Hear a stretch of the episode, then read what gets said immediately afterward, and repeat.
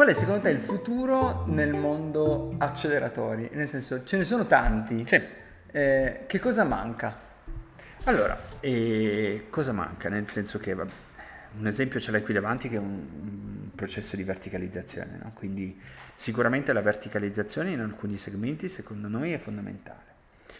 E il rischio è che alcuni acceleratori, incubatori, eccetera, adottano anche politiche di investimento quindi anche che è una grossissima casi divisione nel mondo, Esatto, nel esatto. mondo, certo. Politiche di investimento che condizionano il successo o l'insuccesso spesso di un acceleratore, perché comunque alcuni acceleratori possono farsi, sentimi il termine, male, cioè si possono far Eh, male. certo, perché tu potresti essere fortissimo ad accelerare, ma pessimo a fare investimenti, o viceversa. Esattamente, quindi- esattamente. Infatti noi, cosa curiosa è che iniziamo ad essere interessanti anche per i VC, perché eh, lavorando noi su una fase ben precisa, che è quella del go to market, noi abbiamo la possibilità di, eh, tra virgolette, vedere quasi in anteprima i risultati commerciali di una startup. Eh no, certo. E quindi avere visibilità di, eh, delle parti commerciali per noi è Significa- strategico, Eh no, certo, è significa strategico per gli investitori. Quindi noi non analizziamo solo numeriche legate a business plan, cioè tutta quella parte lì che chiaramente è interessante ed è giusto che ci sia perché eh, toccano tutte quelle variabili finanziarie no? che un progetto poi deve reggere. Ma può essere bellissimo sulla carta, con un business plan fantastico, con un MVP fantastico, successo, tutto, però poi quando lo metti sul mercato o è lento, si pianta. Allora noi lavorando su una parte ben precisa che è il go to market, effettivamente abbiamo una visuale un po' diversa. Quindi vedrò sicuramente, vedo in futuro una pulizia, cioè eh, ci sarà un po' una razionalizzazione dei, dei- degli acceleratori, degli incubatori, quindi ci sarà necessariamente un po' di, di pulizia. E sempre più vedo che eh, il mondo degli acceleratori dovrà selezionare accuratamente le start-up in quei casi lì dove c'è un investimento diretto perché comunque investire poi in start-up comporta che quelle start-up vengano seguite, vengano affiancate, alcuni lo fanno bene, alcuni lo fanno meno bene, ce ne sono alcuni anche di successo che sono cresciuti in maniera molto, diciamo, spinta e di successo, quindi non posso minimamente dire che il modello, anche quello generalista, non paghi.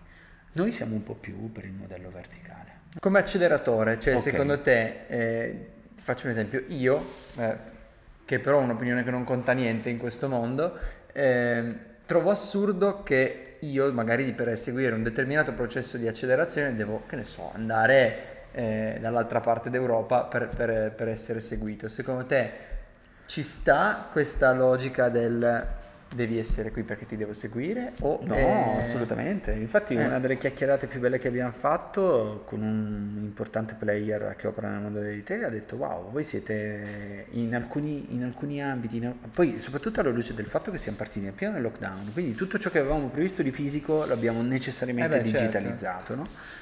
E quindi di conse- ad- anzi, non facevamo nemmeno i meeting, eh, quindi eh, facevamo i meeting virtuali, quindi di conseguenza puoi immaginare che non c'era nulla di fisico.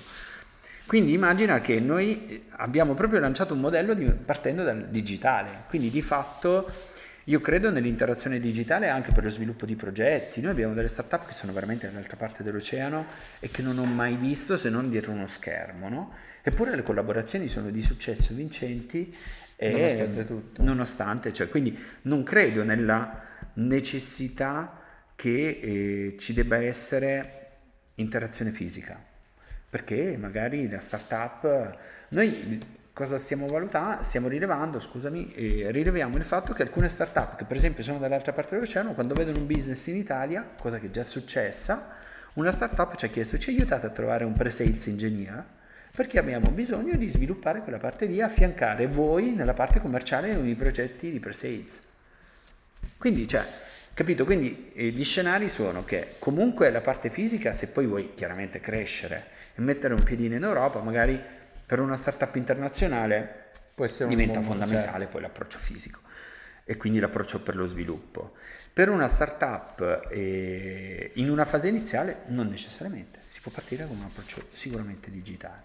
Quello che noi chiaramente a tendere vorremmo è avere anche un approccio fisico, no? Però Certo. è un processo graduale, non, non- non indispensabile, ecco. No, sarebbe figo perché ti dico, io quello che vedo è molte startup magari ci scrivono e ci dicono ho visto quel progetto di accelerazione, è molto figo, però devo andare là, ne so, due mesi. No, eh, assolutamente. So, andare... No, no, no, nostri, il nostro modello su questo è snello perché valutiamo la startup, se la startup è interessante iniziamo i dialoghi, avviamo, facciamo gli accordi. È anche molto più veloce perché... Sì, noi facciamo degli accordi di collaborazione a distanza, cioè nel senso, definito l'accordo, definito l'agreement, a quel punto partiamo. Partiamo non necessariamente, quando c'è una necessità di fare un pitch, abbiamo delle startup che hanno fatto dei pitch collegati in videoconferenza, quindi abbiamo fatto un evento coinvolgendo 10 startup, di cui 6 arrivavano da Israele, arri- una arrivava da Hong Kong, e una arrivava da, scusami, 8, non 10, sei a Israele, una da Hong Kong, e una dalla Silicon Valley. Abbiamo fatto un evento interamente digitale, tutto in inglese, coinvolgendo le start-up in questi posti più disparati nel mondo. No? Quindi fa, tutto sì. digitale, si fa. E dall'altra parte c'erano 40 manager ad ascoltarli. Figo? Fatto.